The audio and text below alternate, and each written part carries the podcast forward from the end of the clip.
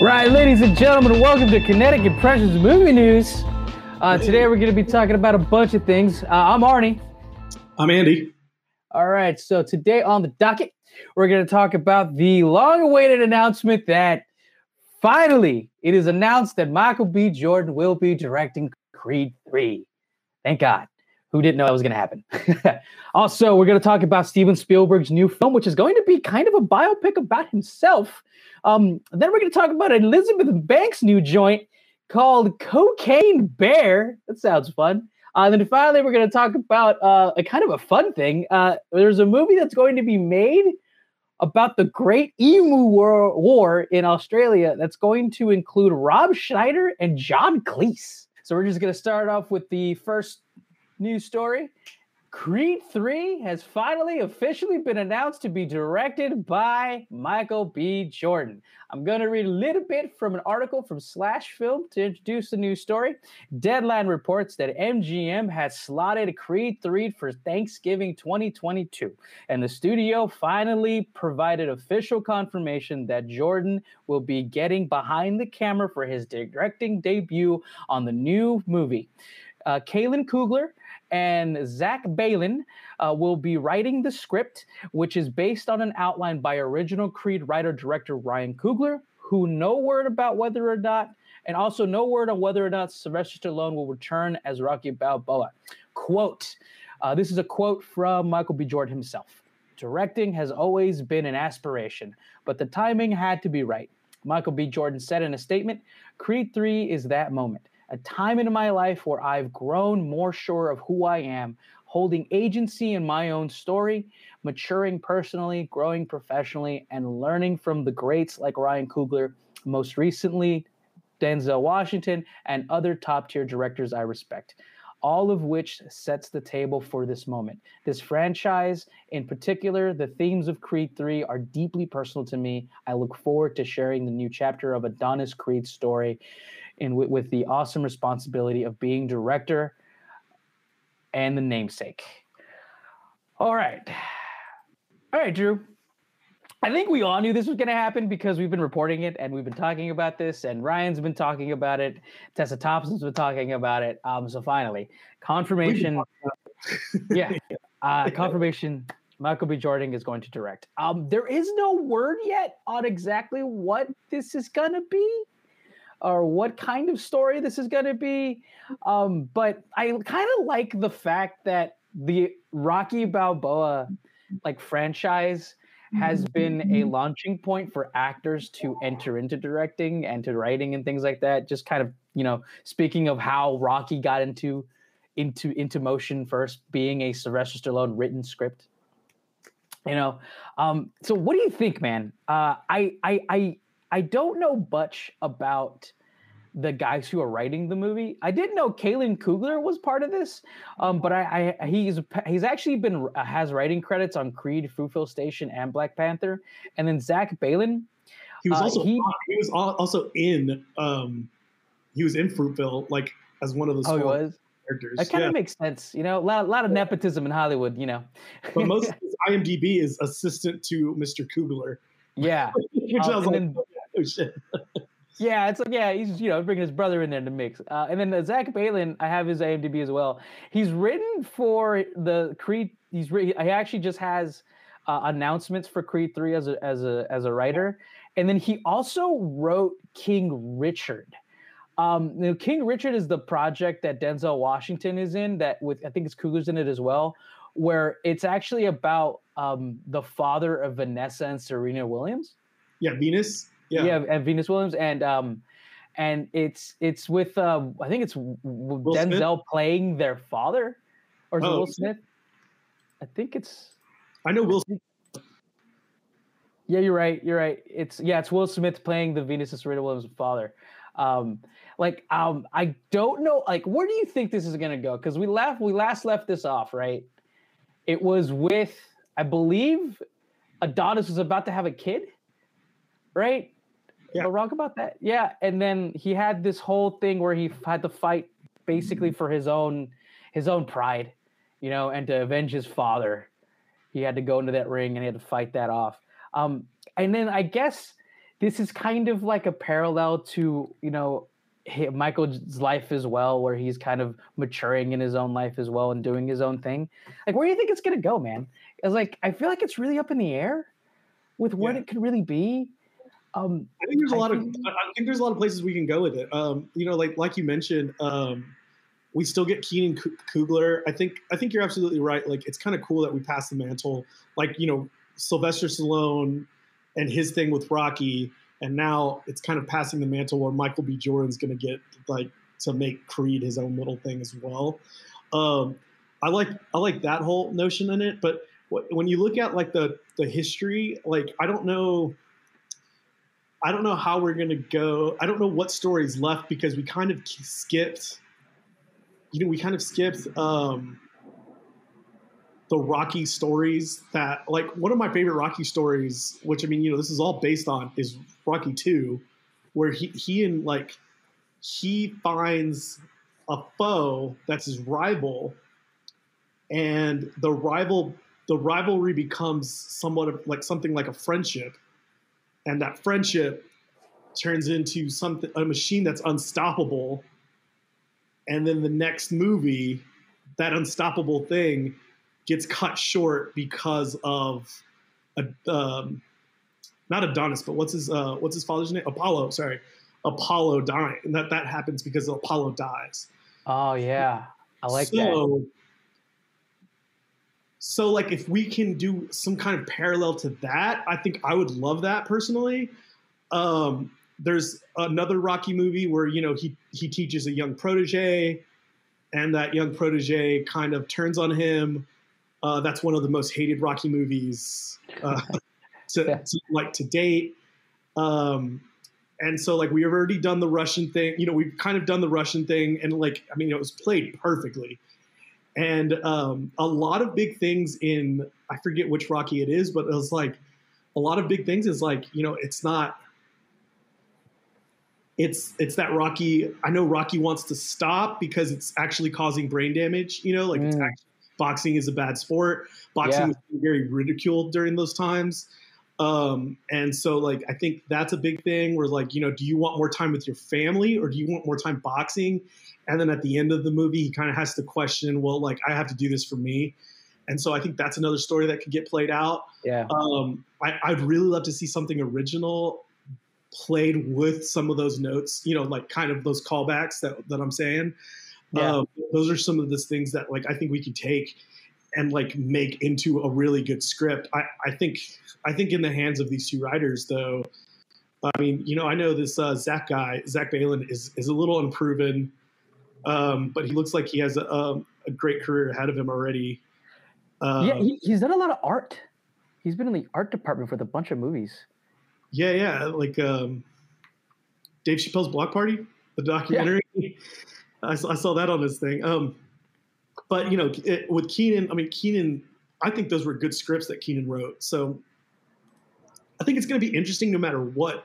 Uh, it does scare me that he's not going to be in it because the, the, the how I wanted this franchise to end, uh, Sylvester Stallone not going to be in it. Sorry, yeah. it uh, that was in my head and I didn't say it out loud. It kind of get, makes me nervous that Sylvester Stallone's not going to be in it. The only reason why is because I want him to him to go out similar to um, how in Rocky Mickey Mickey goes out. Mickey mm. dies and and kind of like not to avenge his death, but like in the Rocky sense of things. Rocky always has a motivation to get him through the third act. There's always motivation to get him like at one point you know, Mickey's dying and Rocky stops training so he can be with Mickey on his deathbed. And that's like a big thing. I think we already played that with Creed and then and then um, Sylvester Stallone in the hospital.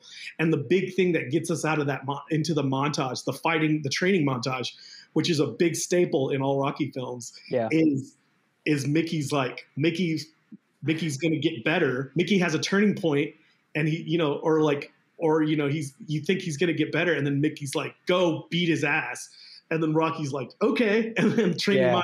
begins and so I, i've always wanted the Rocky series, I, I, I knew he wasn't going to be here forever, but I, I, always thought that like with one of these movies, I thought it was going to happen in the last one because they played into it very well.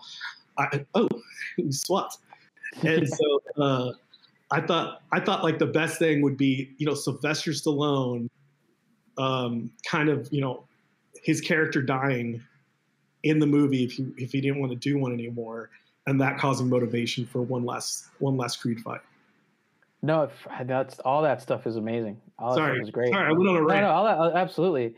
like the, the, scenarios that you're bringing up were just so in tune with what the actual Rocky franchise is and the and the themes that it could be. I really like. I like the can you idea. Tell, can you tell Rocky. For sure. No, I, I like I like all those ideas. I think the one that stood out to me was the one where he's like he's fighting to like keep his family afloat, but then also he's like staying away from his family, so he needs to go back to his family, right? So it's like a, a, a juxtaposition of he needs to fight, but he also needs to like spend time with his family. Is it fighting or his family? I like that. I like that a lot, and I think that's a mature way of kind of telling the story off, right? And um, those are those are just those are things that like Sylvester Stallone wrote, you know, in the in the mid '80s that like are are really stories that can just be recreated over Absolutely. and over. Again. And I was just like, dang man, like that that is a timeless like if you remake the movie, it's timeless. So it's almost yeah. timeless. And so yeah, man, I mean, you know, one day maybe we'll uh hopefully we'll get something. I, I think uh it's gonna be I'm hoping it's a good movie. It has the bones. They've yeah. already done so much that they've like they've taken the ideas that I thought I had that were good and they were like, "Oh yeah, that that's a great one." Like uh, like when I saw Creed two, when I saw the preview for Creed two, I was just like, every Rocky fan's gonna go out and see it because this is exact y'all y'all did a perfect callback to the original, and like calling back to the original is what gets the fans in the stands. For um, sure. I have climbed the steps. I have climbed the steps of the museum. I have put my feet where uh, he has some. Uh, Rocky has cemented feet where the statue once was and you could put your shoe next to it. And then nice. his statue got moved down down to the bottom of the steps and a little bit to the side. So I have done that. It's it's cool. And there, fun fact: there's a Rocky Marathon that uh, goes through Philly and ends. It ends on that strip where he's like sprinting, yeah. and then you and like you you finish the marathon by climbing the steps and like, yeah, Fuck and yeah. getting to do that, which I think that's like super cool. I think I think uh, if you're a true Rocky fan, somebody should go, go do that marathon. That's awesome. That's incredible. That's a good rec for everybody, man. A good rec, man. Yeah, uh, I, I just, I, I wish Michael B. Jordan the absolute best in all this. You know, kind of harking back to what you said earlier. I kind of also like the idea of him like building up his own nemesis. that that's also like an idea that's really interesting too. Right, um, like because like yeah. the Apollo thing is a good I was a good idea. Yeah, building up his own nemesis and then becoming best friends with his nemesis, like lifelong friends with his like. Yeah, and then avenging him, and then eventually training his son, and then his son taking over the mantle. I mean, that's just that's just fucking that's just that's just beautiful fucking storytelling and just like real Greek and Roman like stuff. We can do this forever. Yeah, like, like because then because then whoever takes over the creed. They'll be directing the next one. yeah, dude, that's so. Oh man, that's so good. I mean, I, I, I hope. I just hope it's good, man. I hope it's good. I, I really fucking want to root for Michael B. Jordan, man, and I hope he fucking knocks it out of the park. I think he's ready. I think he's doing. I think his his path to directing is the path that a lot of actors have had to directing. And like it, like you know i think there's a few examples there that aren't the same but like i think it's pretty clear that directors going into and actually directing their own films is a good thing. Most of them do it really well. Um obviously the ben affleck uh the ben affleck thing like he knocks it out of the park almost all the time. He's got maybe one or two stinkers in there for sure. Uh, uh who else? Robin williams has done some really good stuff as well I mean, um, we're gonna spin Matt Damon. Like if we're spinning in Ben, you yeah. know, even Matt Damon, Matt Damon picks his projects very well now. Yeah, for sure. And uh, I think they both wrote uh, the what was that movie back in the day? Goodwill um, Hunting. Good Will Hunting, man. They both wrote that. Yeah, Great movie. I think I've always had this theory about um, about actors who become directors and why they tend to actually do it really well. It's because as an actor on the set, you are the one person where every single department talks to, and you are affected by every single department. And uh, side question for you, because I, I, don't know the answer to this: Did did they write Good Will Hunting before or after the Kevin Smith movies? They wrote it. They wrote it before. They wrote it before, and it was actually a spy thriller before. And uh, Kevin Smith actually was instrumental in getting that movie made because he worked with Miramax, right? And he had Ben Affleck as a as like one of his go-to actors for a couple movies. No, and that's like what I'm ben, saying. So, like, yeah. so did did uh did those Kevin Smith movies? When you know, like Chasing Amy, did Chasing Amy? I, I don't know the chronological order. Did I could look it up, but like it was Mallrats, then Chasing Amy. I, I don't know like what, the, where's Good Will in that? So I think so. Ben Affleck and, Matt Damon were writing those movies while Ben was was like a, like a young heartthrob in Hollywood, and like I think Mallrats was one of his early early roles. Um, and so That's he so he already was in Hollywood. He, yeah, were, I didn't I didn't know that. Yeah, because like I, I just saw uh, Chasing Amy where uh, even Matt Damon's in it. Matt Damon's in it for a second, and I was like, oh, yeah. cool. Yeah, yeah, yeah, yeah. They were buddies for a long time before, and they wrote it together. Um, and then like I think they got notes from somebody, and then like they showed it to Kevin, and then Kevin loved it and showed it to uh, he who shall not be named at Miramax, uh, Weinstein, uh, and they loved it, and like they hooked them together with um, uh, forget the guy who directed uh, who directed Good Will Hunting.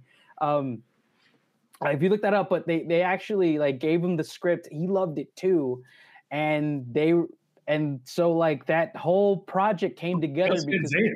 Gus yeah, Gus Van Sant. Yeah. Uh, so Gus Van Sant loved it, gave them some notes about rewriting it. They took a year to write it, and then the project came together. And like while they were filming Dogma, was when the Oscars was happening, where they were nominated for best for for best screenplay. Wow. And so Kevin Smith actually like walked them to the airport or like took them to the airport and like said said their goodbyes where they were going to the Oscars while Dogma was being filmed. And it was it was one of uh, Ben Affleck's like things that he hated that he never thanked Kevin Smith during the acceptance speech for writing for Good Will Hunting, because Kevin Smith was instrumental in getting that movie made. Um, so yeah, one one little bit of little trivia there. To the airport, like I think yeah. that would have been funny. You know, like thanks Kevin yeah. for giving us a ride to the airport. Like that, that's it. Yeah. yeah, so those things. So like, I I really like like that's the thing. I think actors, especially big Hollywood pictures and stuff like that, they're really like they're really like honed to become directors because like every department they are affected and they are in the know of every department so they understand the animal and the machine i think better than a lot of other people on those sets you know like it makes sense for like a sound guy that's, that's kind of how it happens. Production design guy or you're a sound guy you eventually become an editor and then an assistant ad and then eventually you know you become the director but like you have to go through the path of being an assistant director because assistant director is actually the guy on the boots on the ground who really does everything right. They're the one right. that like make sure the location's good. They make sure that the actors are there. They make sure that all of the departments are talking to each other. And then you become a director. And that the director doesn't really do much on the set besides just to kind of like make sure that the decisions are made on like the costumes right? The director is basically the guy who like everybody the heads of the department they just show them they show them the scrapbook and they're like yep, yep that's good that's good that's good and then make sure that's that color make sure it's that color and then make sure we're here. Make sure you find me this kind of place that's that kind of thing. But the assistant director is the one who actually is all like all right we got to find this kind of place. Where the fuck is that in the world? You know and the uh, but a, but a, an actor is just the person in the middle of everything being affected by all of it. So they see all the moving parts so I think like Michael B. Jordan as an actor in the world, especially with all this talent, he has the fucking like just know how and the experience to pull this shit off. Um, so I'm like, I'm excited and I hope it's good. Hope yeah, and good. like you said, I mean, he's been around. I mean, being around Ryan, Ryan and Denzel, and people who are inspirations to him like that, and kind of like, I mean, he hasn't been their assistant, but it seemed, you know, like he has a close, rela- a tight knit relationship with them. For so he sees how he's already seen how it's kind of done, and I think he's seen how it's done for you know smaller movies like Fruitvale Station. I think and yeah. he's seen it for bigger things. He's like, hey, look at us now. We're on, you know, we're doing Black Panther together. We yeah. went from no budget to like the entire budget. like, yeah, the all of the budget, the biggest of the budgets. So like, so like I think um, I think now that you know they they they're making a name for themselves, and I think it's going to be good. Yeah, absolutely, absolutely. Uh, all right, ladies and gentlemen, uh, thank you so much for watching and listening and doing all the things for us. Please oh. like, subscribe. Yeah, tell us what you want to see in the Rocky movie. Maybe maybe I got some of my facts wrong. Maybe y'all remember the. I think the Rocky all the Rocky movies have been released um, this month on HBO Max. So okay. you can watch all the whole sequential, like you can watch everyone, even the bad one I mentioned, that name. Um, do you, do you know what I'm talking about? Have you ever seen that bad one? I think it's Rocky Three. Is that is that wrong? Am I wrong about that? I'm not. Sure, I'm not sure which one. I know there is a bad one that everyone talks about, just yeah. like they talk about the bad Superman yeah. movie. The new Steven Spielberg joint. All right, just uh, just to kind of recap the news a little bit, I'm going to read a little bit from SlashFilm.com. Steven Spielberg ha- uh, has found his his new directing job. It sounds like it will be his most personal film yet. The acclaimed director is on board to co write and direct a film that will be loosely based on his own childhood growing up in Arizona. And Michelle Williams is in negotiations to play a character inspired by his mother. Um, Spielberg will make the script alongside Oscar nominated screenwriter Tony Kushner, who has become one of the Spielberg's go to guys over the past 10 years. Kushner has previously wrote the scripts from Munich, Lincoln, West Side Stories. Uh, and uh, Spielberg himself has previously only written for about three of his uh, own directing efforts 2001, uh, 2001 uh, Artificial Intelligence, 1977's Close Encounters of the Third Kind, and he, he wrote the story for a, the 1974 The Sugarland Express.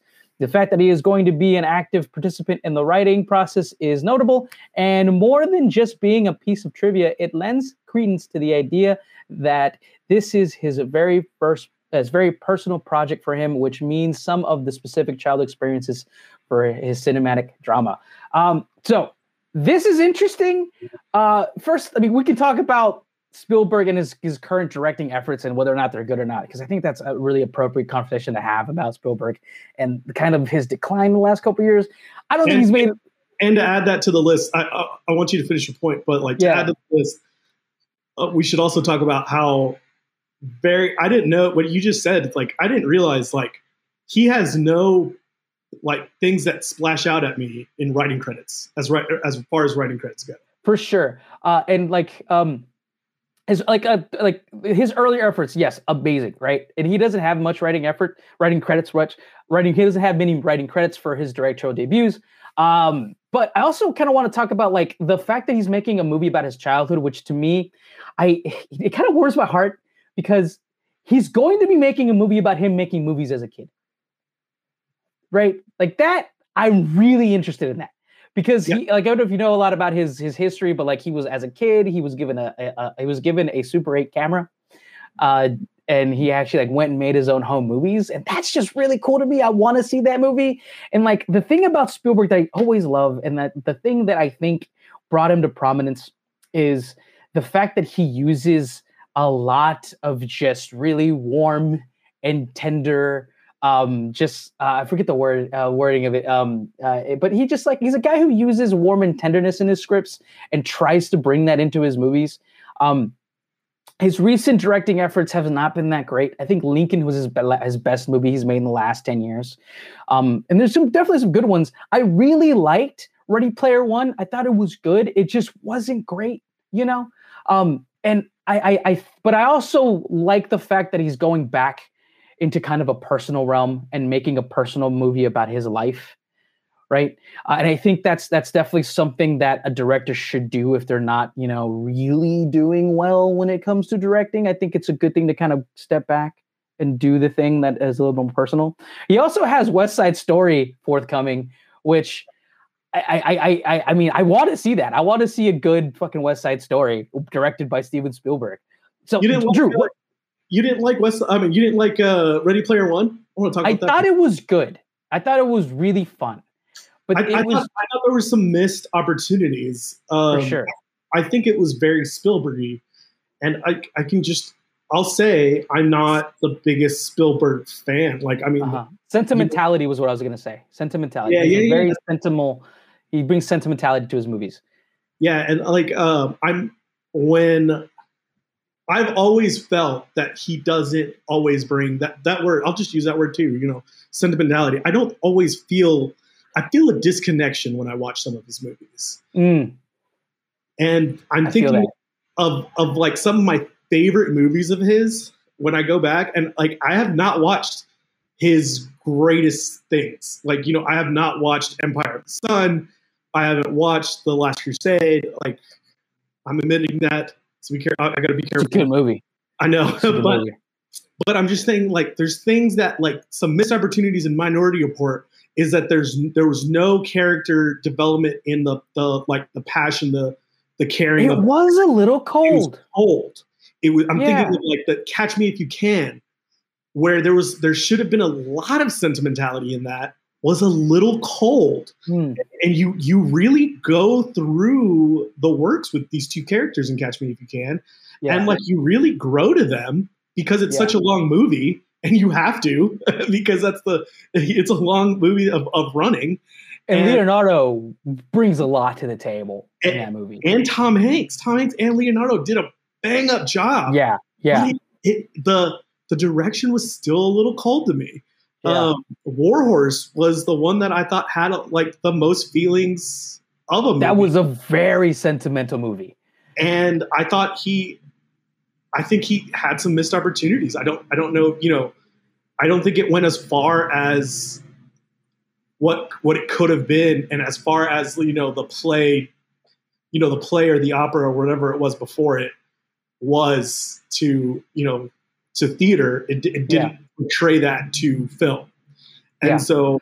Um, but yeah, he's done he's done those big budget movies. He's done the post. He did Ready Player One, the BFG. I mean, he's had a, a, movie a year that has an, a big budget. That and and usually these movies are. I, I guarantee you, we're going to see this in the Best Picture. We're going to see this at the Academy because they're like, what do we do? Not send an invitation to Steven Spielberg? And like, no matter what, like, unless I, you know, I'm not saying like unless he uh gains some skin color, he's not going to win it. But right. um. So like, it's just the thing. I mean, what what what do you think? Do you, do, do you kind of agree with the that like that coldness that he brings to movies that like I just never enjoyed? Yeah, you know, and, and, and when you when you're talking about it, especially with Minority, Minority Report, I did feel it there for sure, and it felt it really hard there. I also felt it in um, War of the Worlds. Um, like I saw what he was trying to do with War of the Worlds 100, percent and and I think if you if you juxtapose that with the movies that it where where it really works, you can really feel it. So like one of the reasons Jurassic Park is such a good movie is because it's not really a movie about dinosaurs. It is about Sam Neill's character coming to terms with the fact that he's taking care of children and he doesn't want to be a father. Like Um. You know, like that, like that is really like that's where really like if you feel like it comes out there and it's really good there, then you can kind of see where it juxtapose that in movies where it doesn't bring where it doesn't happen, right? Like, uh, and and I do like the fact that like I like kind of going back to this movie, like this is his biopic, right? And that's one of the bigger reasons why it's going to be nominated. It is Steven Spielberg's biopic. Michelle Williams also fan fucking tastic actress, and I want to see her play his mother. And I think that's that that that I think is going to make this movie. Uh, and like that's the thing too. When when he works with actors that really bring it, I like Tom Cruise. I think Tom Cruise is a great actor. He's not an amazing actor, and Tom Cruise works really well when you have an amazing script. And he plays like Tom Cruise is really good at playing Tom Cruise. When he is the shit and he is in the movie as the badass, he is a very convincing badass. He does the thing of a main character that you always want in a main character in an action movie. He's Yeah. the guy that women want to have sex with. He's the guy that guys want to be friends with. Well, I also like what you said. I, I really like what you said about Catch Me If You Can. Like Leo kind of carried Leo carried the script the rest of the way. yeah, I feel like the the movie was better because because you know what Steven Spielberg couldn't do with it. Leo and Tom put it on their back, yes. and I feel like a lot of these movies, um, Saving Private Ryan, to be one of them. You know, Yeah. like uh, the Schindler's Incredible cast. like those casts Yes. carry the movie the rest of the way. Think about Lincoln. I don't Yes. think Lincoln was a good movie, Uh, yeah, I was. Yeah, I was gonna be. but he, you know, like um, Daniel Day he Day, needed Daniel Day. He needed him he to needed really it. carry them. have him. Like nobody. I and I'm just thinking if you go, if I went to the theater and I saw, I, and no offense, but like I, I don't know, like if I had seen a, a younger or like a midlife Will Smith in that in that role, I don't, I wouldn't, it would have, I would have, it wouldn't have been the same movie at all. Yeah. You know what I mean? Like if you had seen that version of you know some no name actor. If, if Christian Bale was Minority in Minority Report, I don't, I don't, I, I wouldn't have watched it. I wouldn't have cared about it. Yeah. And so it's For it- sure. and I'm not saying anything on Christian Bale. I just think like I think Christian Bale's like a wonderful actor. But like if they just put you know whatever person at the time in there, Yeah. it wouldn't have been the same. But yeah, I think we're getting to a to, to a point here where like it, it- it's really, especially for Steven Spielberg films, the actors. I think he's a really good actors director, but if you don't put the right actor in there, it's like this miscommunication of tone and sentimentality that just doesn't work, and that, and that kind of brings the coldness of it. Ready Player One was really fun. I just don't think the main character was a good actor. I, I, I, I, he was all right. Couldn't carry the movie. Couldn't carry the movie. He couldn't. And I think he was just a young guy that they put in there. Ben Mendelsohn, amazing in that movie. Yes. Ben Mendelsohn is a great bad guy, and when when we were watching him in as every bad guy during that year, I loved Yeah. it because he was Yeah. the bad guy in uh in the Star Wars Yes. Star Wars movie. I'm just saying like the Star yeah. Wars. He was. He was always. know, He's, He was a bad guy in Star Wars movie. He was, I mean, he was just everywhere at the time, Yeah. and I, I- think I love his acting. Uh, I do. I don't want to shy away from. Um, I love Michelle Williams. I think she's going to be great. I think this is not even her prime because I think as, as she becomes an older actress, oh yeah. she's going to get those. She's going to, and I like, I'm not Yeah. I don't want to put her in the same breath as this person, but I'm just saying like she's gonna get those Meryl Streep type role Dude, that's that- going to get her Yeah. to have a bigger career. It's not 100%. over for her yet, but I think she's in that middle ground right now where like, you know, she has to be placed in certain movies. But she has proven herself. Oh no, no, no, no, not Ye- yet. It's just the age range. All Yeah. actors go through this age range where like they can they can kind of take a break because you know it's it's just not and like she was this really shy you know young girl and she was amazing at it. And then you know like the she has that middle age. There's just so many parts for those middle aged women that there's not enough parts to go around. But as she gets older i think she's going to be one of those people who is just going to be amazing. We're going to see her in films to come. She's playing that marilyn role. Uh, she played that marilyn role. I'm sorry she played Yeah. that role. Yeah. Yeah. That I thought was great. Uh, I just remember her in Blue Valentine. She was amazing in Brokeback. Um, this article mentioned Manchester by the Sea. I mean, she is. by the sea, and I was just like that. That is one of like the uh, the breaking moments for me is Michelle's like monologue, which ends up being like the the third act. It's like the it's the beginning of the third act of that movie, and she just kills that monologue, and I just can't like. We don't know like we don't know much. She has not spoken in the movie that much, and like she's just like she meets him again, and I'm like, oh man, Michelle Williams kills it every, single time. Do you- have you watched Manchester? I have not. I have not watched it. I've heard amazing things about that. That's Yeah, with uh that's with uh, Ben Affleck's brother, right? Casey Affleck. Yes, yes, and there's been, you know, anything that has Casey in it, there's a lot of drama, but but it's an amazing movie. I want to chat with you about it afterwards too. for sure, for sure. Uh, yeah, I, yeah, I, I think Michelle Williams' addition into this movie makes me a lot, uh, makes me feel better about it. Because Yeah. as a guy who wants to make movies, has been enthralled with the idea of movies my entire life. I want to see a movie about young Steven Spielberg making his own home movies. That is just like, that's like something that I, I think I, I will go out to the theaters and watch and have wanted to see forever. Like look, notwithstanding, Steven Spielberg has been a, uh, has been a, a, a pivotal actor in the worlds of the movie industry. I think there's a quote from Orson Welles.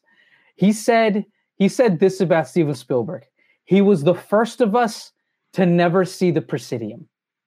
What that means is that before Steven Spielberg's time, all of the actors and directors are all people who came from the stage. There were the people who were in theater, right? And they did theater stuff. So the movies only reflected the ability of what theater could be. It was Steven Spielberg who came and who only had a camera in his hand and elevated the technology and prowess of film to give us movies that were not beholden to the stage, but he broke apart the stage and just opened up film to be of the planet and the world. And he brought technology in that elevated storytelling. Um and like like he like you, you cannot say he's not one of the best to ever do it because he he is. And he like not, not even that but like even to science fiction filmmaking he elevated science fiction filmmaking to where it is now. If it wasn't for steven spielberg we wouldn't have the avengers movies and we wouldn't have marvel right because he right. he he created the sci-fi genre into what it is today. Oh, into yeah. A, a, yeah, into a, something that is serious and people we take seriously. Avatar if it wasn't for Jaws. Like yeah. I don't I don't think that yeah.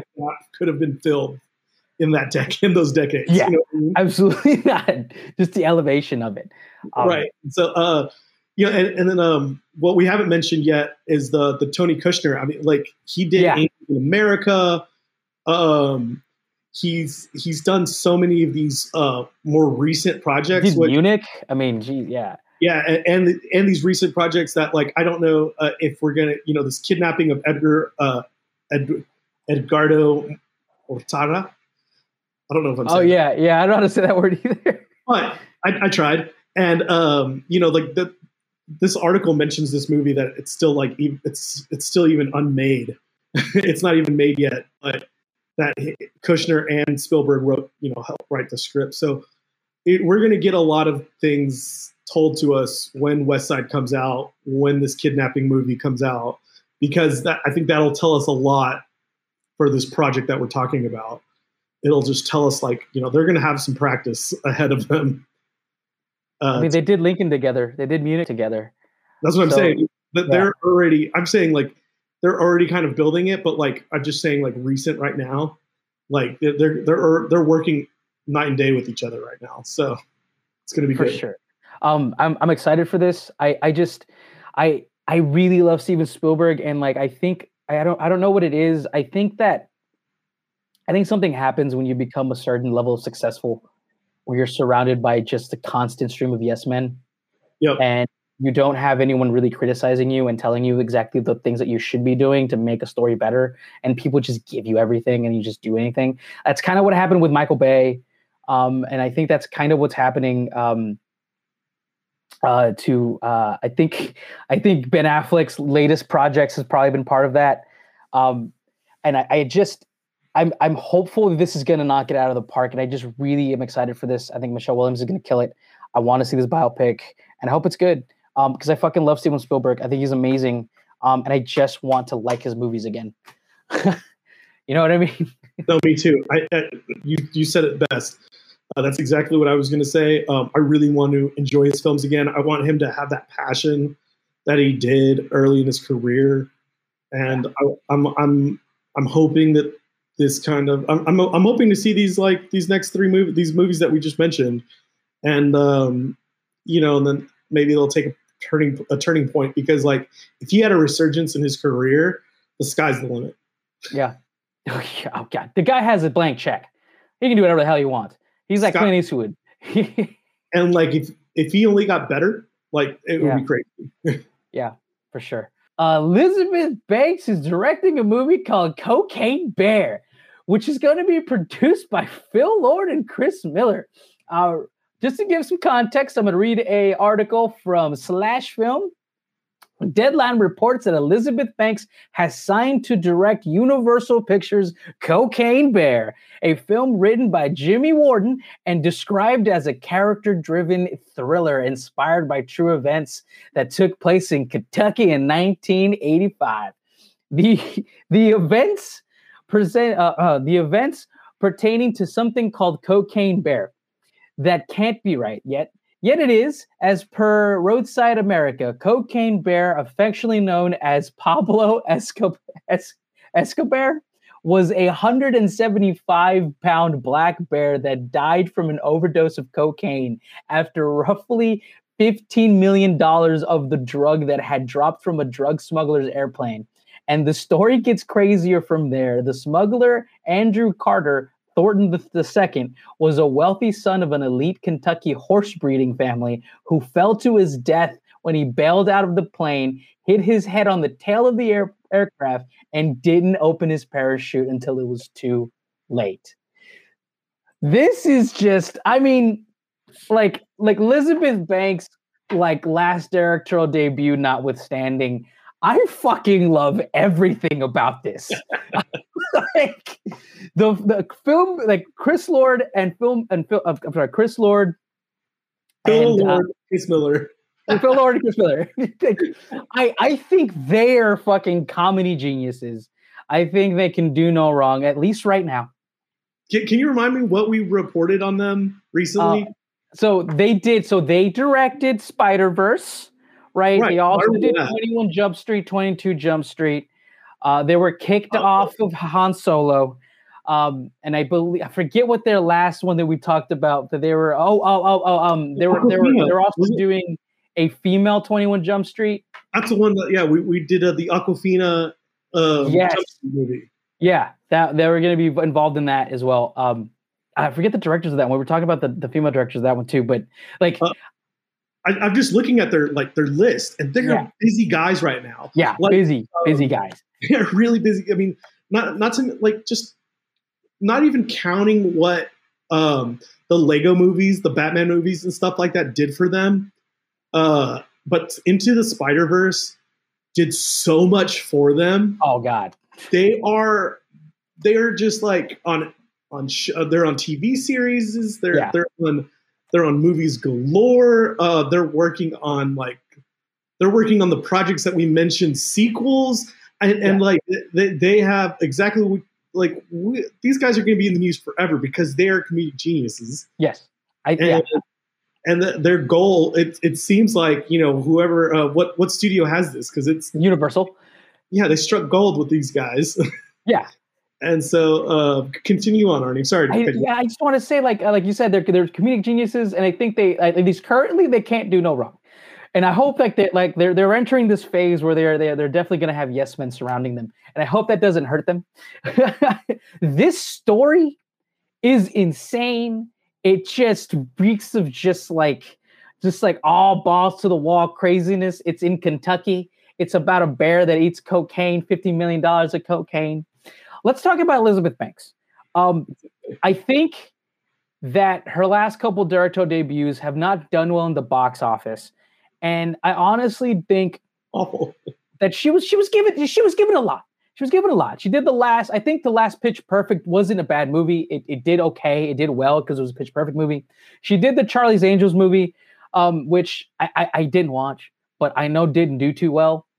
I, I, I, I, think the last time we talked, actually, I asked you, was like, "Hey, did you? Has anybody watched that Charlie's Angels?" Yeah, I, yeah, I, yeah. I don't think you watched it. I, it, it happened. I almost forgot it happened. Yeah, but. it happened. It, it was a thing that happened, and I don't think it was her fault completely. I just, I just think that she's just a director that just has gotten really big, really big projects without really exercising the directing chops you know, I, I I think that her best projects are yet to come because she really hasn't exercised that muscle. I love her as an actress. And I think her stepping off of those movies that were kind of, you know, girl centric, they were really um, and, and Pitch Perfect was definitely something that she was involved in from a long time. She was an actor in it, she was a producer in it, she was a writer in it, and she was it was she was she was handed that franchise. She was hilarious in that movie, by the way. Sorry, excuse me. As, as needs. Um, yeah, she was really good in those roles, and, and it was a project kind of tailor made to her skill set because she was just of the projects. And then she was given Charlie's Angels, which was, you know, she never directed an, a, an action movie, and she really hadn't really directed a movie of that kind, you know. And I and I can understand when a director goes full tilt into into a kind of project they have never done before, why that project didn't really do well.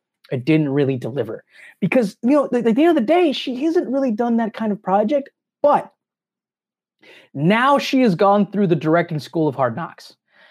She's got some she's got some battle scars. She's got some wounds. And i think she's learned some fucking lessons. And i think she definitely has some good solid work ahead of her and and being with phil lord and chris miller as people who not only are incredible directors in their own right, but I think they understand tone and especially comedic tone in a way that a lot of people don't. Because like like we were talking about Steven Spielberg in another video, Steven Spielberg, his early movies are really really well done and really well made because he can bring sentimentality and action and budget into a movie and do it really well. I think that's what they I think that's what Chris Lord and Phil Miller do really well too they bring sentimentality and comedy, right? And big budget things together in a really, really concise and nuanced way, right? And I think with their minds at the head of this project, with Elizabeth Banks's like actually has she has uh what's word experience points now to really bring this project to fruition. And I just love the fuck out of this story. I, I just really want to see this on the move, the big big screen. I'm hoping I'm hoping exactly what you said that with the backing of Phil Lord, I don't think she's had this kind of producer power behind her. Yeah. Um, in this, um, I think I think uh, Pitch Perfect was uh, rushed by studios because they yeah. know they knew that it was kind of like it was this. Uh, well, I can't believe I'm going to use this word and not a better one, but this fad. franchise. It was a franchise. It, well, no, I'm just saying, like you know, just musical, like musical yeah. kind of type movies were a fad at that time. Glee. Glee, and Pitch Perfect came out very similar timings. That was they were trying to uh, they were trying not to let the bubble pop on them, so they were, they wanted to get it out. I, I don't think it had that much as much power as the original one did. I don't think it was a bad movie. I actually watched it. I, I kind of liked Pitch Perfect 2. Um, yeah. It wasn't as good as Pitch Perfect one, but like I said, it, I think I I could feel that it was rushed. I could feel that it, yeah. was, it wasn't as you know like I think it was hilarious. I think Elizabeth Banks was hilarious in it, um, and like the whole cast was great. It had a, a spectacular cast. So like I wanted to watch that movie because of um, people like Katey Sagal, Adam De- like Adam DeVine, uh, Rebel Wilson, Anna Kendrick were in it, and like that those that was a great cast to to watch because they're they're just going to be funny. And um, I, I think uh, I, I, read this article where Kristen Stewart says that like uh, you know like they were talking about the of how bad Charlie's Angels flopped the box office. I mean, I think it made that you can you'll know better. You'll know the numbers a little bit better than I do, but it, I think it made like 17 million box office. Jeez, and I don't. I don't think that's good. yeah. Yeah, and it was before. It was right before the pandemic. I think it was like uh, twenty. I think it was like right at twenty nineteen, like the last quarter. Maybe, yeah, yeah, like maybe in pandemic times that would be a good number, but like yeah. that's like that is not uh, that was not a good number for pre-pandemic. And so I think uh, Kristen Stewart said, if I had like made a, if I if I wasn't proud of the movie and it did this bad, I would, I would kind of like, I'd kind of be a little devastated. But I was very proud of this movie, and I think we all went to have a good time, so it was all right.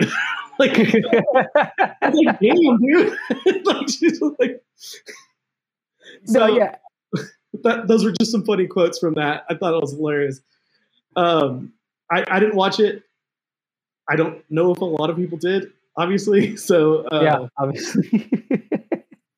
so I mean, you like it, it's just I thought I thought Charlie's Angels was a little too soon anyway, because I thought Drew Barrymore, I thought like to not bring back any kind of like because these these actresses are still there. You know what I mean? Like it's not yeah. like Drew Barrymore is so old that she can't make a cameo or you know or um oh my gosh, what was her name? Pass name? the torch, so to speak, maybe.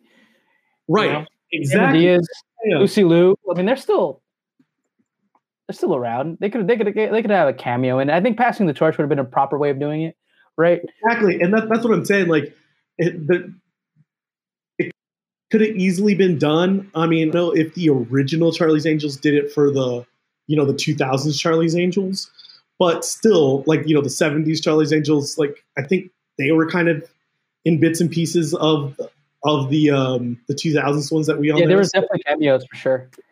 So like I was like, you know, they didn't even try with that. So you know, we knew it was going to kind of be a blunder before. Yeah, like, go ahead.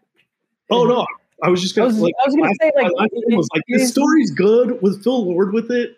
Uh, I think Elizabeth Banks is hilarious, and I thought, um, like, I thought I was just going to say, I thought she was like an amazing villain, like in even the Power Rangers movie, which like was going to suck no matter Dude, what. I like the Power Rangers movie.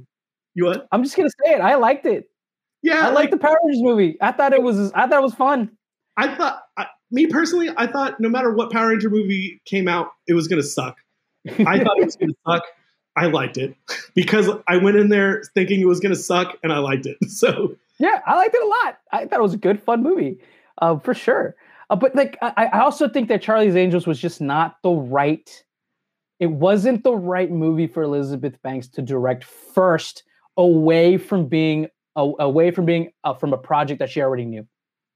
Right. Yeah. Pitch Perfect. She was involved in it. She was in it. It was her world. And right. You know, let's let's kind of rewind. Let's let's remember what, how we opened this big segment anyway, which was uh, we were talking about um, Creed and Ryan Coogler, and we're giving all this praise to Ryan Coogler, uh, kind of handing the torch off to Michael B. Jordan. Well, I mean, Elizabeth Banks has worked with Phil Lord and Chris Miller in some of the Lego movies. You know, yeah. they, have worked together. Yeah. They've worked together, is what I'm yeah. trying to say. And yeah. so we don't know that, that, like, we can't even, we can even say, like, maybe they're doing something like that, you know, like giving, they're passing some projects to their friends kind of type thing. That happens all the time in Hollywood. So maybe, I mean, this this movie has to be made. Obviously, we we yeah, now yeah, know the story. This movie must be made. Yeah. I think I think we should make the bad version of this movie. Yeah, like we, absolutely. We should try to get it out before they do. Yeah, it's sold to Netflix or Amazon. yeah, yeah. I mean, like, let's make the bad version of this. Uh, like, content is needed. Yes, content is needed in this world right now. Yeah, I, I like that point because you're so right. You're so right. In in this like Hollywood world, like actors can make good movies. Actors can make incredible directors it, it is, is it's been proven time and time again that that is a thing. Clint Eastwood, Ben Affleck, like it is the thing that can happen, and I, and I think that if we, Ron if Howard. We, Ron Howard, yeah, Ron Howard, like like it, it, the list goes on. It, it is a thing that happens, and I think Elizabeth Banks, we we we kind of pigeonhole her into this like because Charlie's Angels was not that good, and because Pitch Perfect was just was she was on the ride already, and she just kind of took the reins because the studio wanted to just like steamroll a sequel, and they were like, "Well, she was writing on this project. Let's just give her the reins to direct this movie." And the, tr- the, the truth is, like, she is a very novice director, right? Who really took on projects one that was in her wheelhouse because it was trying to get done and then she was handed a really big project. She was handed an all female action movie um, which I think was probably like not the best thing for a real like first time director to take on, right? It, like I, I when like I, I I don't know I watched um a little bit of the of the the Aaron Sorkin movie that just came out.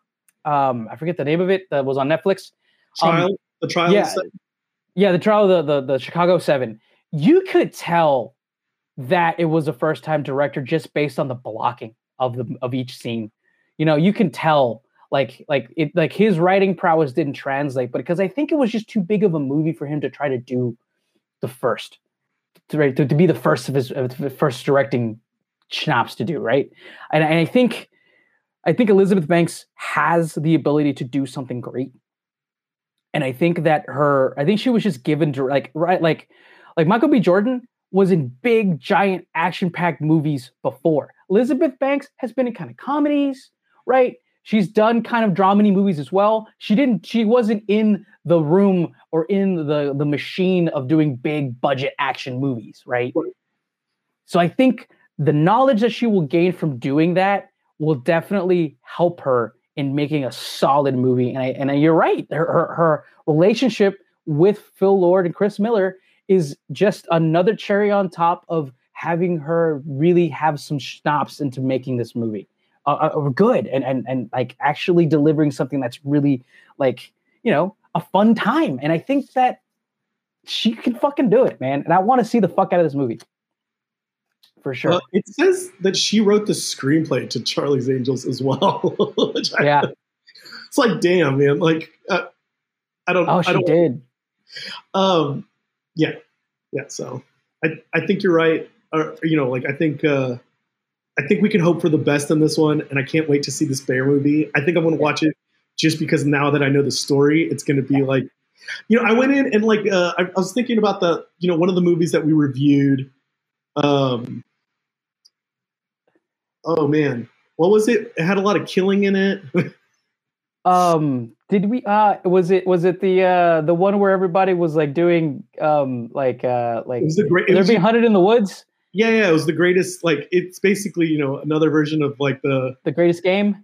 Yeah, kind of type thing. I forget the I forget the name of it. We just got to go back to our YouTube page and check out what I it is. But I got our anchor pulled up right here. Yeah, but I just got I got to like you know that that I was just thinking back to that movie. It's like it didn't it didn't really is the hunt.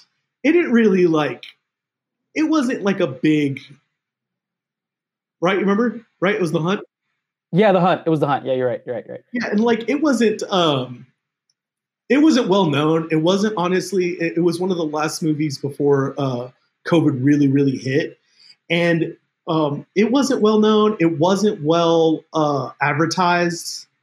And I remember going to watch that because in theaters because I was like, "Oh, Dan, Dan Lindelof." I was like, "I want to watch it because Dan Lindelof."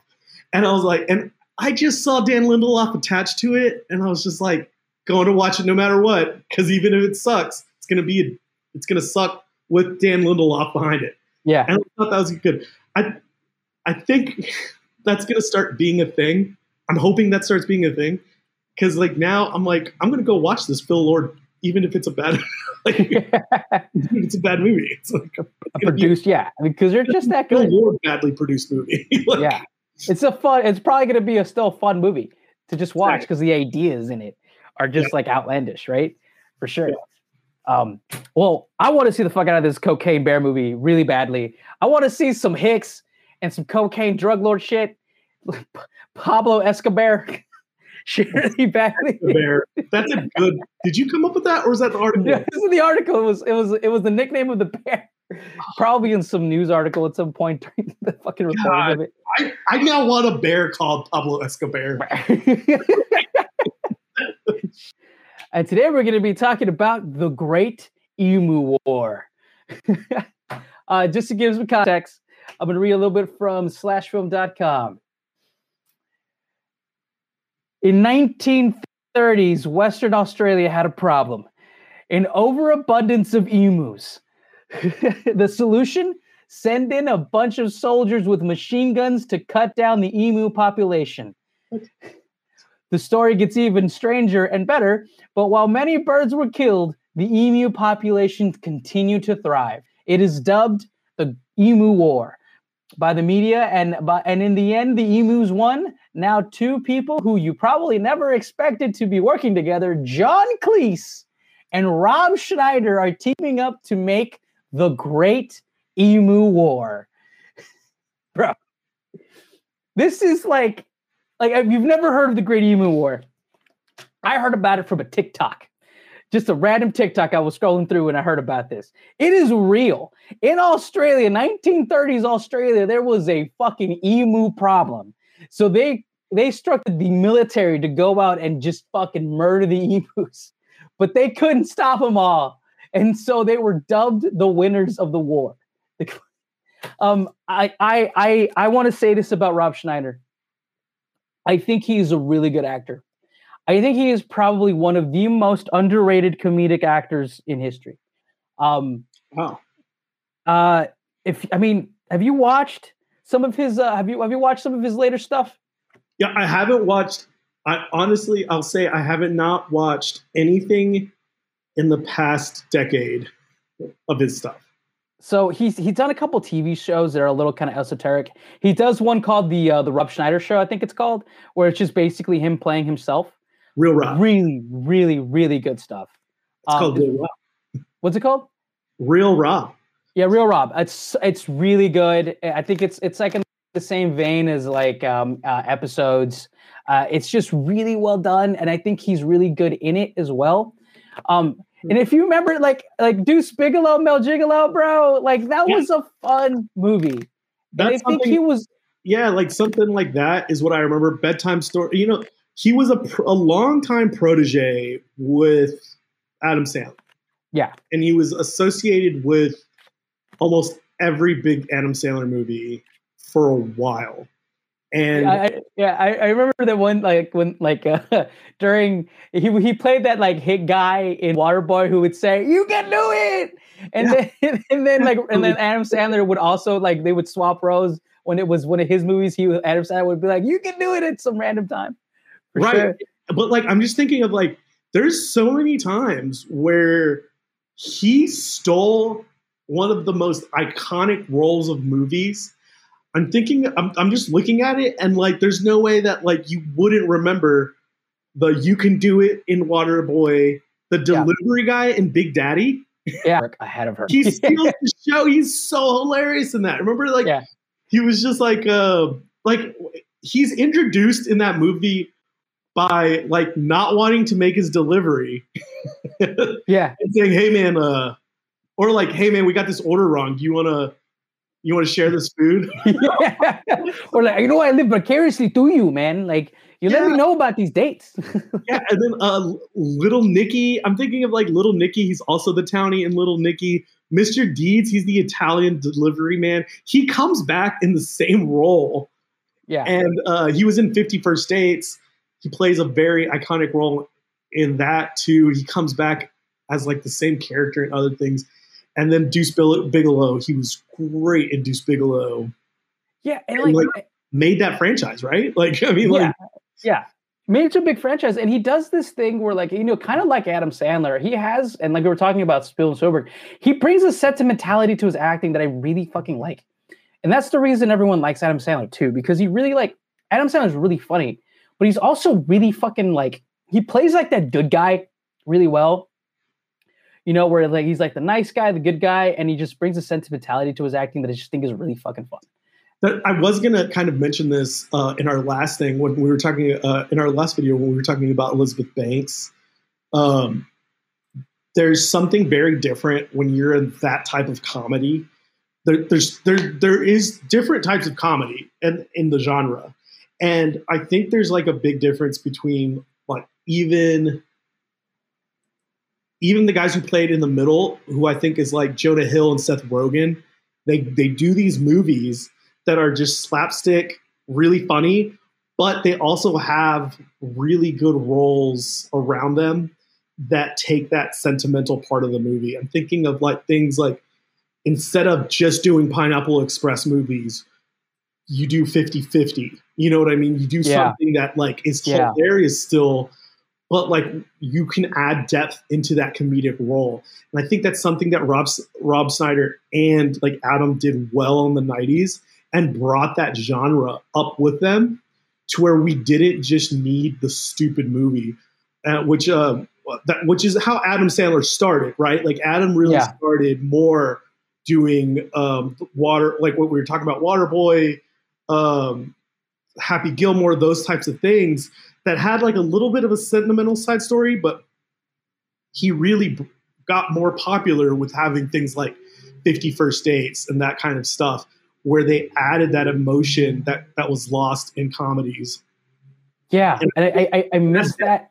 Yeah, and I miss that in some comedies. And Adam Sandler comedies, when they are really good, they do that really well. They really bring some funny, funny aspects to it. But he is just such a he brings a lot of heart and mm-hmm. and, and just real emotion to some of these. But like Fifty First Dates is a perfect example because that the because it's a hilarious movie and and the premise is super funny, but at the heart of that film, it is about a man falling in love with a woman and their love just kind of like the whole aspect of the movie is about the love that he's trying to build with a woman who has something really terrible happening to He her. changed the game when like people started crying. What you know, you go to a comedy because you don't want the chick flick. You didn't want to go because of the chick flick. You didn't want to cry, and you Yeah. end up crying at the movie. You know, you're Yeah. like, Adam, you did it. I mean, you did it in Click. like, you know, like, he, he brings that emotion in Click, like things like Yeah. Click and stuff. I'm like, yeah, he he he was a genius in his heyday. For sure. Yeah, absolutely. And um, I think Rob Schneider, I, I think he gets pigeonholed a lot because he's not as attractive as Adam Sandler. Um, and I think that plays a big part of it um, because he just doesn't look like the nice guy heartthrob, you know? Um, but I really do think he's a good actor. And he really showed a lot in the in that TV show that I was talking about. He's really, really good in it and I've watched a bunch of episodes of it, and I think this kind of project with John Cleese, of all people, Right? like let's talk about John Cleese for a second. Storied actor, just comedic genius, Monty Python, just just the the kind of uh, like like uh, he's done roles of all kinds of all stature. I think he's fucking knighted. The fact that he is in this project as well speaks volumes to the script and the thing that he's that's coming together. And if I if I showed you, I'm gonna show you back to the article. He's literally fucking hugging Rob Schneider. Like they're having a bro moment. Like, you're bringing like the fact that John Cleese alone is being part of this project r- speaks volumes to the prowess of the script. Um, he's also writing this script with a guy named uh, it's uh, his name is Zach. Uh, I forget the name. He teams up with a guy named he's a comedian, an Australian comedian who he's teaming up with. It's Monty Franklin. He's a stand-up comic from Australia. Um, I haven't seen much of his work, but I like like that they're bringing in an actual Australian to write this thing well, because that's important, you know. Um, and I, I'm thinking back to the kind of movie this is probably going to be. This is going to be a it's going to be a war movie against emus, right? So we're going to get generals and like military men. It's going to be like this out in the world boonies thing where just like we're attacking. It's going to be like Operation Dumbo Drop, but it's Operation Kill as many fucking emus as you can and I, am just excited to see just the the the the the chemistry between John Cleese and Rob Schneider. Right? I think it's going to be great. I mean, like John Cleese has not done that much. He's done a lot of voice acting recently, Yeah. more you know, in the last couple decades. So I'm really going to like seeing him on the big screen.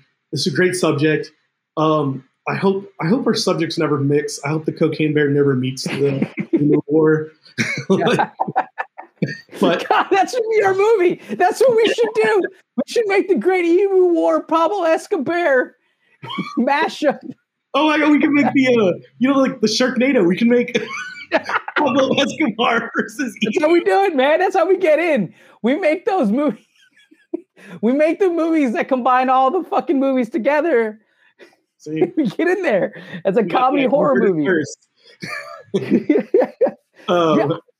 Yeah, I'm- I'm excited. we haven't gotten to see John Cleese on the big screen for a little bit, and that's all. You're I'm right. saying. Like, You're right. I, I can't wait. I can't wait to to really get him back, get him back, and like like I haven't seen Rob Schneider in the big screen for a while too. yeah. I think this could be this could be special.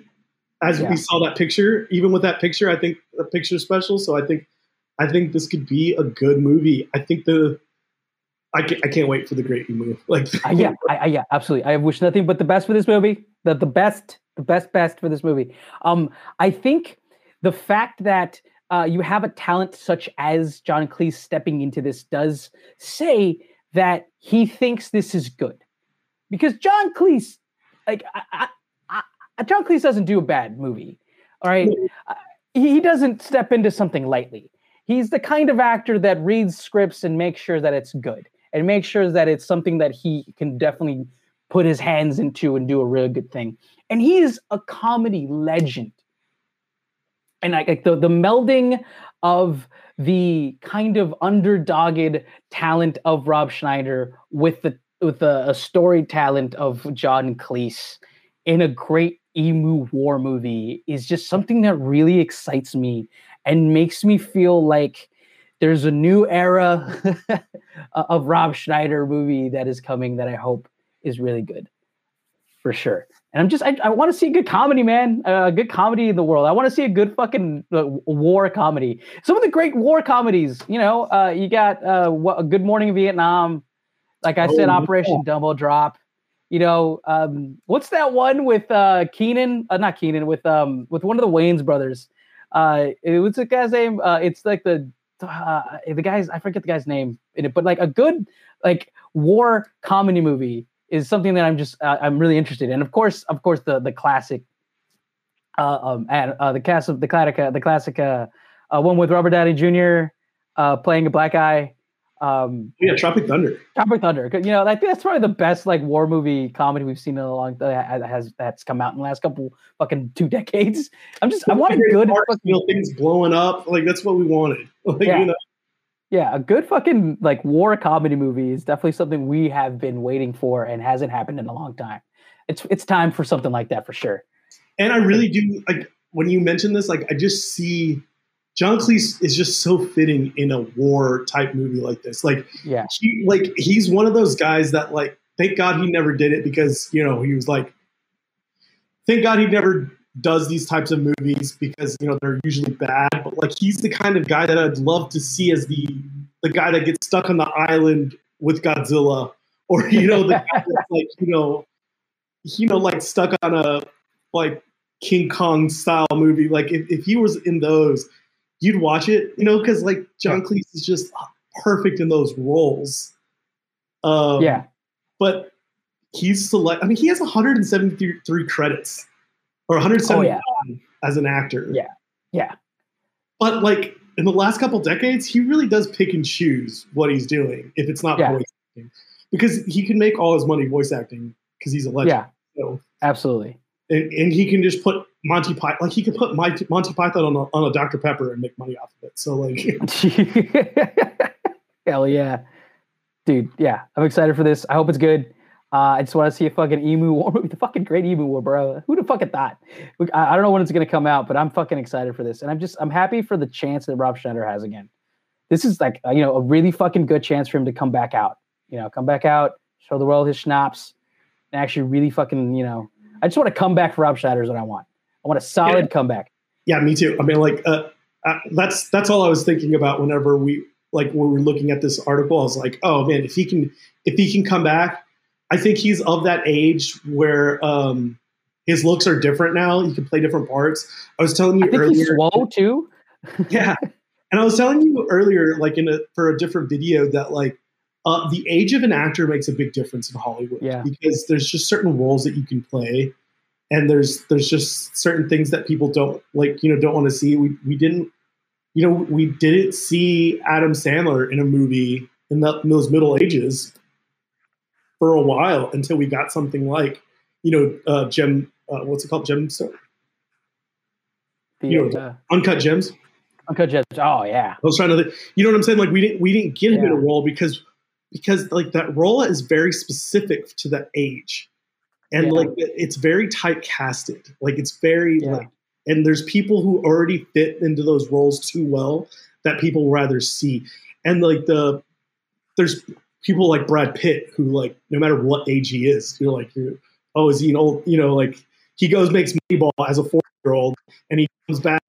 like, he comes back the next year, and he's like, you know, some buff guy playing ten years younger. Like he can go either way so many times. Like, and so the, the, there's actors who can't, who like don't have that like luxury. and um, I, I think we could really see like Rob Schneider come back in that in that latter later part of his life. Yeah, and that, you know, that sure. second half of his life, he can make a comeback and, and be really good. Yeah, for sure. Comedy's there, man. Comedy's there, and we need it. We need it badly. Yeah. Oh yeah, dude. Absolutely. After this, after everything, man, man. Oh man, last couple months has been fucking wild, especially in Texas. By the way, guys, that's why we've been gone for so long. Fucking Texas has been through it. uh, but, but uh, yeah, um, I think uh, you know, like, let us know. I, I, think people should let us know what our um, their favorite Rob Schneider movie is, and you know, some of the, their favorite roles in his. Uh, their favorite roles of his is what I was trying to say, right? You know, like yeah. I'd love to see some comments and stuff like that for sure. And uh, also, let us know what John Cleese movie you want us to re- to review. yes, for sure. That's needed. Yeah, for sure. Definitely. Please like, comment, subscribe. I have a little project called the Arnie Diaz Show. It's a little bit of independent journalism. Do some interviews and stuff. Uh, and uh, Drew, what do we always say? Go watch a fucking movie. Go watch a fucking movie. And before you end it, Arnie, I just want to talk about one thing real quick. Okay. That's like a clip out, like not part of the clip out, right? Okay. I just wanted uh, to get your mind, like, dude, I just, I'm taking everything I watch nowadays with a grain of salt, right? Like, right now, content is all is all B content right now to me. What do you mm-hmm. think of this idea? I'm like, I was I was gotten in an argument because the uh, I watched a movie that Netflix just recently re- released. Uh, it's called Moxie. Have you heard of Moxie? No. Um, but this movie is actually it was actually a pretty good movie for a Netflix made movie. I'm saying that because Netflix is the only thing we have right now to yeah. that's been, you know, building stuff and besides the stuff that gets released on HBO Max, yeah. Like we, we don't have the luxury of getting like those really great films. Yeah. Um, I think well, yeah, I think a lot of it has to do with the fact that you know Hollywood has shut down, and there's just been a lot of movies that have been pushed aside, and then you've also right. got this quality's like, not there for the stuff that is getting there. Like I feel like there the, the quality control isn't all there, right? Well, I mean, you're also seeing movies that like like studios are like, we know this movie's gonna hit, so we're gonna wait, right? Or we're gonna sell off the movies that we know are probably not that good and just make our money from the streaming services right? Um, yeah, this. Uh, I, you know, I, you know, we can. I, I don't want to like review this movie. I'm just saying. I, I just want to like to say this. This one thing is like this movie is. I've watched a lot of movies. It, it gives some stuff, but it's not as independent as the movies that came out in theaters as independent movies. I'm thinking about like the the the hate you give things like that that are independent films that make it to the theaters right? The yeah, the uh, there's like a heart, the sound in my heart or something like that, and it was. uh Oh man, I can't think of that guy's name. He, he's always with Amy. He's always in the Parks and Rec with Amy Poehler. Um, you talking about um Ron the, Swanson? The Ron Swanson, yeah. But what's his real name? I, I don't know. I don't know. He's a comedian for sure. But you um, know, that guy released an independent movie, and, and it was like in Brooklyn and all this stuff. And I was like, you know, there's a lot of thoughts that they're good. They're good ideas in the, those movies. But Nick Offerman. Yeah, Nick Offerman. Yeah, yeah, and like there's there's good thoughts in these movies, but they always don't come out like in the right pacing with good direction and, and you know good producing. So they don't they don't have like what we're used to seeing in like cinem- cinematic like true cinematic movies that get released by studios. And so like these things are kind of getting like these movies that are almost like not an independent film but like 75% yeah feature film are getting put on netflix and i was just like oh yeah it's like uh it's it's kind of there. Yeah. you know what I mean? I'm like, I'm yeah. Like, I, I, feel I feel bad, but like they're they're B they're they're not B list movies, but they're B list like like uh cinematic features. They're like they're they're B list features. Feature yeah. films. And I was like, the, and it's like it's not like when are we going to get good content again? I was just talking about like we need good comedy, but like when is that going to happen? It's gonna it's it's gonna be a while. But yeah, we need yeah, like something there has something hasn't really hit, right? We haven't really seen what's a what's a streaming service movie that really hit. You know, there really isn't there isn't much, right? Like, well, I can tell I can tell you like good, really good movies for the platform, but like I couldn't tell you like great movies that were like so good. Like that's the top movie of right. Of, they took they, they they struck a cultural touchstone and stuff like right. that. Like I think a lot of this, a lot of what's happening right now, is like like let's like three things. Right. First, a lot of really good filmmakers are making television shows. A lot of really storied like guys who know their shit are making Ozark. Right. Yeah. They're making Better Call Saul they're they're making you know they're making solid television, right? Um, and then what else is happening is we have we have streaming services that are just throwing money at the wall, and they're throwing money at the wall towards maybe inexperienced people. And what we're seeing is just like we're seeing the money machine roll in and and and and giving chances to people who would not have otherwise had chances. Um, so that's what we're seeing as well, right? And we've seen that a lot with like directorial debuts, like Bad Boys, where you know Bad Boys Three were like we hadn't even heard of those directors. Yeah, and they were they were just like they were given their first big budget action film, and we're like, whoa, you know, like yeah, that's a lot to give. And, and, then, and then Netflix announcing they're going to release like sixty movies this year. Who is Netflix? Like right. saying that you're going to release like 60 movies this year. I mean, that that's like that's 60 a directors movie. that we didn't even know about. It's like a movie a week or something. Like yeah, that, you know what I mean? Yeah, they're just and constantly so, churning them out. Yeah, and like uh, I was trying to think of the movie that I saw. Uh, it's called The Old Guard with Charlize Theron, and I was like, that was a really good movie for Netflix. yeah, but like, and I, I think it was like one of the better if you go watch it, I was like, it's one of the better Netflix movies that you'll see on there. Um, it has a 6.6 on IMDb. It's not like, you yeah. know, it's not like great, but it's one of the better movies I've seen on there. And um, that that's that's the content that we're getting from there. And like it's it's like it's it's starting to me starting to feel like we've built a really good minor leagues for feature films. Mm. That's a good way of putting it. You know, in a lot of ways, I think uh, I think you're right. We've never had perfect way.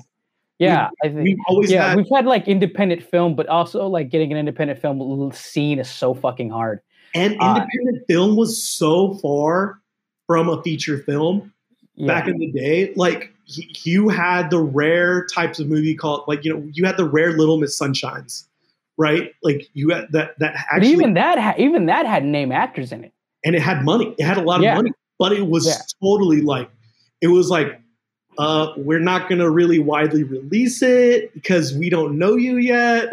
like yeah. you know, like that kind of thing. It didn't have the trust of a feature, and it had a lot of acting and mo- money behind it. But but like now we're seeing like cool. We're gonna put you know the money the the producer, the like, and then like you know maybe we'll have a new director or something. But I think we're creating, and I don't th- I don't know if it's going to be a good thing.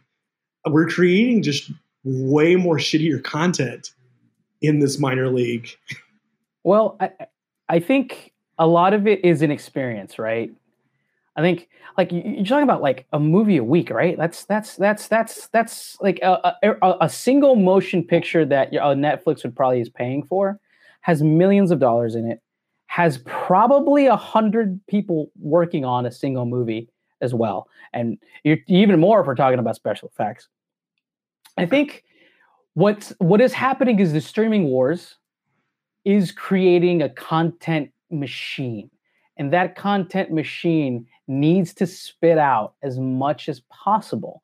So what's mm-hmm. happening is you have inexperienced people, writers, directors, producers, all coming into the fold who would not have otherwise had the big budget Hollywood machine behind them, going off and making movies.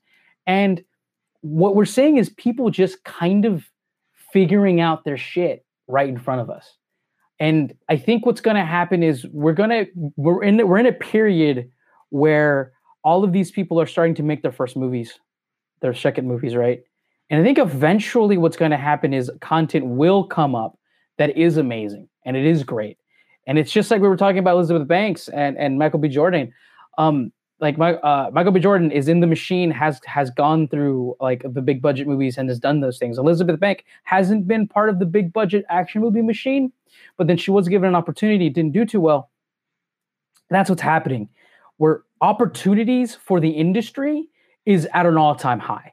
Even with even with movie theaters being shut down, the fact that online has become what it is, the opportunities are going to grow and I think in that system there will be there will be new filmmakers created who were like, instead of like I made three or four independent movies that never got picked up, but I but they were shown at like weird random independent film festivals right. like in bumfuck nowhere. And then eventually I was able to make a big budget movie just because like four of my movies got like really renowned shit from like Kentucky Film Festival. Now it's gonna be like I made four movies on Netflix within a span of 10 years and then now i can actually like and i know what the fuck i'm doing and now it's i'm totally different too because like i remember a film that i really wanted to watch it had like the dude you know the little mexican kid from like modern family uh was i think him and like james franco were in a class at ucla together yeah and they produced a film and like it went to it went to like all the um the festivals and such. Yeah. But there's hundreds of thousands of festivals. But it was like never released, and I was like, oh, like I had heard a, a, really funny story or something about it, and I was like, I really wanted to watch it, and like I wanted to watch it, like you know, let's say like in 2012. Well, it didn't get like released on a DVD or anything for like three years later, and I was like, by then I was yeah. like, yeah, it's because they were just festival writing it, and like, but I, I don't know if like, and, and like Netflix is doing a lot to kind of produce original content. They're translating like which things that we had not seen before is like they're translating films from other countries and and you know releasing them yeah. here, which was like uh, I watched like I watched Lupin, which was like the show. It's a French show and like it's dubbed all in English. It's a good show. It has a great, fantastic actor in it. Um, but I was just like, oh, this is like this is weird because like we're in such need of content. I'm not saying like like it's bad. I'm just saying like that it's just it's it, it, it hasn't been done like widely before, like the way yeah. it is. No, for sure. This content. You, you know, and I, I think it's ultimately a good thing for the industry, right? Because yeah. the opportunities are going to be glory like out there. Like I think, like, like, like the, the thing is, like we are going to start seeing filmmakers who have not done the the festival circuit as much. Like they're going to be guys who just like came out of uh, film school and like like like helped they helped on a picture that was direct to DVD, but now that's Netflix and Amazon, right? And those movies are actually going to be seen, and you're going to be able to collect metrics on that. That's the thing too. Like independent films, like maybe you got a DVD release somewhere, right? But now it's on Netflix, so you're going to have some traffic, right? More traffic than you would have if somebody had to like go into a, a movie rental place, find your DVD, read the back of it, and say, "Hey, this might be a good movie," right? But now it's going to be on a massive database where uh, most people can look at it and see it. And like now we're going to be in, a, in, in an era where somebody made a movie like five years ago and it was released on Netflix, didn't get any traction. But then five years later, it's still there. People have watched it, word of mouth is going to spread, and then it gets popular again. It's just like Cobra Kai. So, Cobra Kai was a YouTube original TV series. And then it was released on Netflix with like three seasons in the can. People binged watched it became the biggest thing on netflix for for like a like a solid month and a half. And now it's going to get a you know and now it's got a new season a new season's going to come out as well. That kind of thing is going to happen yeah and, and there was things like uh Schitt's Creek Shit, that yeah. reminded me of Schitt's yeah. Creek. I think Schitt's Creek was an awesome show and there was plenty of people who told me about the show when it was actually on air yeah but the the finger one click away was not was not right. it was not there for me. So I didn't watch Schitt's Creek until it came to Netflix. And I'm I looked I'm, looking at this right now. Um, so far, Netflix has released this year 25 original films. Um, a lot of movie. that's a lot of movies, man. Uh, 25 original films. I've I've watched three, and uh, I, I've missed one. It's on my list to watch. But like, I watch a lot of movies, and I've watched three of these movies. um, at which, but which is not a lot out of 25. You know what yeah. I mean? Yeah. It, it, you know, it's not everything that like, you know, like not all of them are, you know, not all of them are in English, first of all. Yeah. but uh, Netflix is producing a lot of content right now. Yeah. Um, but when we start saturating them, I'm just worried that when we start saturating the market with this much content, that's not A-list content. I'm worried that we won't get back to that A-list content, especially with something. This this just reminds me of things that happened to TV uh, during the writer strike. Yeah, uh, yeah, I I I think where like fear, like yeah, I also think that fear is like it's not it's not misfounded, right? But I feel like speaking of that, I, Fear Factor think, was one of those shows. Yeah, I feel like yeah, as you know, the the human. I think as as animals, as human beings, we crave story. Story. I mean, story is part of our DNA. It, it, and and I, and I've I've been researching journalism um, and I'm reading this book called The Elements of Journalism. And in it, they, they, they detail the history of journalism and that that journalism storytelling about the current moment and just storytelling in general is part of our human experience and has been part of our human experience since the beginning. It's prehistoric. Um, our our want and need to tell stories about the moment is something that eh, not, not just about the moment, but just you know fantasy and things like that. It's just part of our our animalistic being. It's what we are. It's part of us, regardless of what we, we think of it as just being an intellectual thing or not. It it is like being able to tell stories is just simply an expression of our humanity, and right. I, I I think that we will always tell stories. No, yeah, and, and eh. no, I love I love that. I love all that. I, I just like I love that. I love that, and I know that movies won't go away. I, I, I, don't think you know. We talked a lot about you know, will movie theaters come back? Is this the end of a movie? You know, the movie, the cinemas and stuff like that. We we talked a lot about that during the pandemic, and like you know, we we always knew that people were always going to want to tell stories, just like yeah. you said. And I think there's a beauty in that. There's a beauty in that that like will never change and especially watching art, like watching true art on a big screen. Yeah. With other people. other people, like that. There's something that like feeds off of other people. Yeah. There's a whole like there's you know, there's a whole psychology behind it that like when that person laughs, you know, like you're more likely to yeah. laugh. There's there's, yeah. there's there's a huge thing in that, and I think I think that's always going to be there. Um, like like what I fear, well, my real fear was that like okay, so you know we had all this reality TV show stuff happen, yeah. right? And there was like a big thing, and we're like, you know, everybody was like, yeah, but it's not going to last. You know what I mean? Like they were like they were kind of like there was a lot of people. I mean, the, there, there yeah. really was a lot of people that were like, no, don't worry, we're going to get our jobs back. yeah, because you know people are always going to, and like this is funny because it's it's not happening now but like there's like people are always going to want that CBS show or that you know that pilot that that good pilot on NBC that that, that police procedural yes or, or you know someone's always going to watch the comedy Thursdays on NBC like that's yeah. always going to be a thing so we don't have to worry about our jobs during the writer's strike and um you know reality TV really did a reality TV really did a thing reality TV really came in and like killed it. You know, like they yeah. they changed the game.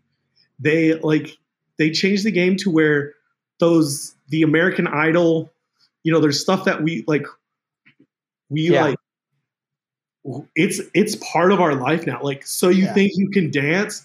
Uh, the I don't know what bull crap they're they're coming out with now. Like Masked Singer the masked dancer, the singer. That, yeah, that, that, all stuff really stayed and Yeah. has its own place now that Yeah. that didn't really exist before that time like game shows were actually dying out like we were killing off reality tv show game shows um and you know those top those st- that style is still dying out. Um and it's trying to have like a resurgence but like i'm afraid that we've killed this like this thing that was sacred to me. We're kill- we're slowly killing it now. This thing that was sacred of like a, a movie took work and a movie like you had to really make it to like create a film. Yeah. and like i think i think there's good and bad that come out of it. Like i'm Yeah. so glad that you know anybody like you just you know changed your battery but like anybody can have anybody can have a camera you know like Yeah. anybody can come out with like um sorry i'm still attached everybody can literally make yeah. with one of these and like really make a decent film. like I can shoot, you know, you can fil- you can shoot in 4K with that, and you can like you can actually like I'm not saying like I'm going to make a movie. I'm just saying like you can actually make decent projects with something like that. And and so now that it's so universally handheld, like that was all I really enjoyed that aspect of it because now we can have things that like people are going to get better at their craft. But now there's this like middle ground where like, does this mean anybody can get a Netflix show now? And like, I don't mean anybody, but I mean like those people that used to work really hard. I, we kind of talked about, uh, we were talking about like a director earlier uh, during our Steven Spielberg conversation. We were talking about Steven, and like, we are like, you know, he had a lot of yes men and stuff like that, and like we kind of missed that passion. Yeah. Like, well, now like if anybody can get a Netflix show, is that passion really going to be there to make to make those Matt Damon, Ben Affleck scripts? Yeah. Um and I'm Yeah, scared. That- I- that's all I wanted. I just wanted to pose that as like a bigger, a broader question. yeah. I, and I, and I feel that for You know, sure. we, we went we went really long. Yeah. I'm really sorry about that. I'm sorry about that, but like I really wanted to like kind of voice that like opinion. Is that like um I advise I advise you to go watch this movie. I'm going to advertise it because I watched it and it made me think a lot. It's called Moxie. Uh, it, it's Amy. I don't know if it's her directorial debut, but Amy Poehler directs it. Uh, it has an amazing, uh, amazing couple actresses in it. Um, it's a good comedy drama kind of type film. It's based off a novel, um, but it's on Netflix right now. Go watch it. Uh, I thought it was interesting for like I thought it was really good. I thought it was well paced for like three quarters of the movie, and then I started seeing where it was going to end up, and like I, I'm not disappointed in it. It just like it went below my expectations because I thought this could have been like a great film, like a great film, and it, it to me it like it got Netflixed out. It's it just like it ran out of gas. It just ran out of gas to me, like Well, that. uh, Like you know, yeah. It just kind of like but it know, got made and you got to watch it, right? It was on a platform that you could just one click and watch it, and you had an opportunity to watch it, and now you're recommending it to people. You know, that's that's that's that's the that's the good thing about all this is that there is now a sounding board for otherwise for people who would otherwise maybe not had that sounding board. Yeah. And, And maybe maybe it's, there's gonna be good things. I'm saying like the, that's all I'm saying. Like there's good things and bad things that could come out of it. Yeah. I just think like if you got that extra polish that a a, a, a Universal would have done to this movie, you know, like a, a, a big studio would have done to this movie, that extra polish, that extra that extra producer, or you know, I don't know what what it's missing, but like there's something missing about it yeah, from a real feature. And if it had that last little leg, that last, you know, that last leading to the finish line kind of type move, um, we'd be talking about this movie. Like we, I would have told you to review this movie. like you know, for sure. I would ask- I would have asked you to remove, like you know, for us to do this review. Instead, I don't think it's worth. like I don't know if it's worth doing a, a YouTube a week on it. So Okay, that's all I wanted to say, man. Uh, For sure. Thanks for thanks for uh, staying for overtime with me. this has been overtime with Andy. no, for sure, it's a great point, and it's a good thing. It's something we should definitely talk about for sure, because it's the truth of the re- the reality of the movie industry and the and the way things are and the way culture has shifted too. But hey, on demand is everywhere now, and I think we're gonna find some fucking diamonds at some point. There's gonna be someone that rises from this system that would not have otherwise had the opportunity if it had not been for. I want us to get. I want us to get to that point faster, maybe. We're, oh, it's it's quick, bro. It's quick, bro. I don't know. I, like it's. I don't know how long Netflix has been out, but it's. I mean, it, it's only been like five years since they've been really fucking. No, no, pushing hard. right. I'm You know just what saying. No, like- I'm saying like I want. I, I want to get to the like. I want to get to the point where we're finding those gemstones. Is what I'm saying. yeah, for sure. I want to start finding those gemstones, and um, I think we're all hungry. Like I, I say, I think I've said it every video, man. We're all hungry for content, man. We're hungry for content because it's not there. It's the new good content isn't all there right now, For sure. We're ripe for something. We're ripe for something to come out and and that's like blow us away. COVID stuff, this co like it's just the COVID stuff really did a number on movies not being, you know, like I was like, man, it's been a while since like Peaky Blinders or Succession like Yeah. last debuted, and I was like, uh, usually, you know, you I I remember waiting, but I I only remember waiting like a year. Now it's been like two years since I saw the last Succession show, like Yeah. the last episode of Succession, which you usually just have to wait till the next fall, right? Yeah, You know, like- yeah, yeah, yeah. or you know Peaky Blinders comes out, you know that they're usually filming, and then like you know filming got pushed back. They're coming out with a movie, I think. Yeah, it's supposed to it's supposed to have one more season in a movie, but I was hungry for that season, and now it's been two you know two years removed without a season. It's just like it this, this COVID really just did a pushback on content for every, everybody. Yeah. Um, and so I'm glad. I'm glad some people survived it. You know, I'm glad we have some stuff. But yeah. Yeah. Cool, man. For sure. Let's end it. Let's end this baby. Uh, what, what do you what the fuck do you guys think about the fucking the the this new wave of just content this giant content tornado coming down upon us? Yeah. uh, I, I think it's giving out i think it's giving filmmakers opportunities to do a thing. Uh, and i think we're gonna i mean uh, what's gonna happen is just people are not gonna make as much money. But we're Yeah, gonna have I a whole lot of content. Arnie, when I cut this, what should the title of this video be? an examination an ex- a discussion about the current wave or storm of content Uh, overtime with Andy and Arnie. there we go yeah